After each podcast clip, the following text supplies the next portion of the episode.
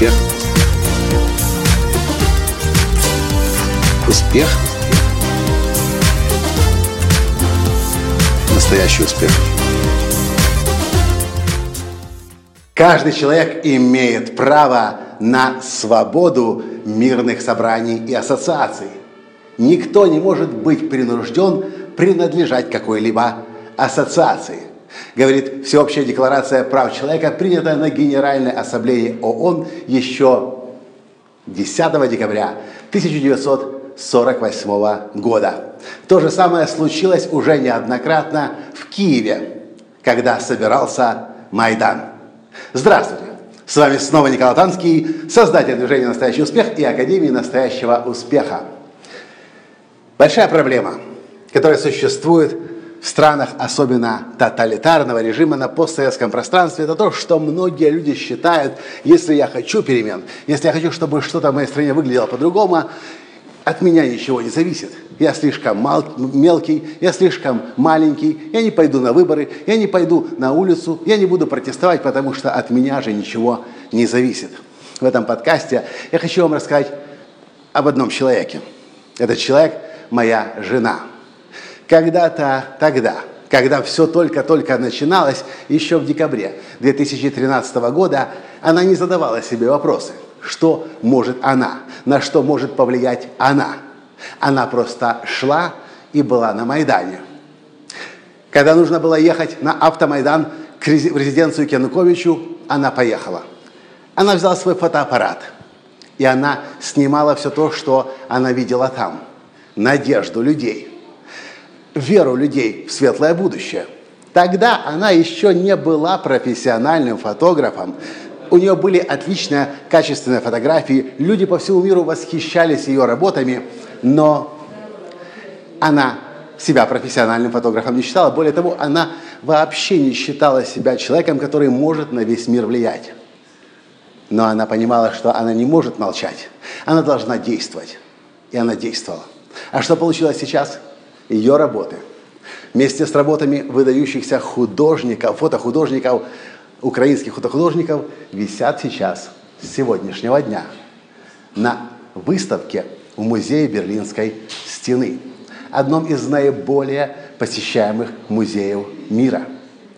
И я хочу вам сказать, ведь наверняка в вашей жизни были случаи, когда вы чувствовали, что-то внутри вам говорило, я не могу молчать, я должен действовать, я должен идти вперед, я должен говорить, но вы тут же заглушали этот голос борца в себе и говорили, да кто ты такой? Не высовывайся, сиди, не рыпайся, подожди, пусть другие, более именитые, более знаменитые сделают работу за тебя. И что получалось в результате? Как правило, результат становился еще более печальным, чем исходное положение. Мы никогда не знаем, что будет с нашей жизнью до тех пор, пока не начнем что-то делать, до тех пор, пока не попробуем. Там, на Майдане, люди выходили и не знали, что их ждет завтра. Они не знали, что их ждет, ждет через час. Они не догадывались о том, что может произойти уже в следующую секунду. Но они не могли по-другому поступать. Они чувствовали, что они должны действовать. И так одновременно десятки, сотни и миллионы людей чувствовали это, доверяли этому чувству и шли. И получался мирный протест. Получалась революция достоинства – получалась смена власти, свержение тоталитарного режима, бандитского коррупционного режима. И все начиналось всегда с одного человека, который не задавал себе вопрос, зависит ли что-то от меня, а он просто шел, потому что он не мог не идти. Посмотрите на историю. Все перемены, глобальные перемены начинались с простых людей. Здесь несколько залов от этого зала отдаленный находится Э, зал э, Махатма Ганди. Если вы посмотрите историю Махатма Ганди, когда он начинал свой мирный протест, он был вообще не борец, не революционер, и вообще он был перепуган до невозможности, и один из самых больших его страхов был страх публичных выступлений. Но когда он увидел несправедливость в Южной Африке по отношению к черным людям, он не мог молчать. Он начал говорить, он начал протестовать. Люди почувствовали силу в нем, и они за ним пошли. Подумайте, может быть, вы как раз тот человек, которому пришло время уже говорить, которому пришло время перестать молчать, а своему внутреннему голосу доверять, голосу правды, голосу чести, голосу справедливости, голосу светлого будущего, вашему высшему «Я». Прекратите думать, прекратите анализировать, потому что вы точно не знаете, для какой цели, для какой миссии вы созданы. Но если вы чувствуете, что нужно делать, нужно делать. Моя жена Таня и представить не могла тогда, когда она ехала в Межигорье под администрацию президента, за что нас потом преследовали, по, по, точнее, под э, резиденцию президента Януковича. Она не знала, когда она выходила фотографировать виды Карпат, что сейчас эти работы будут висеть в одном из самых популярных музеев мира и вдохновлять людей, которых здесь за год проходит более 600 тысяч человек.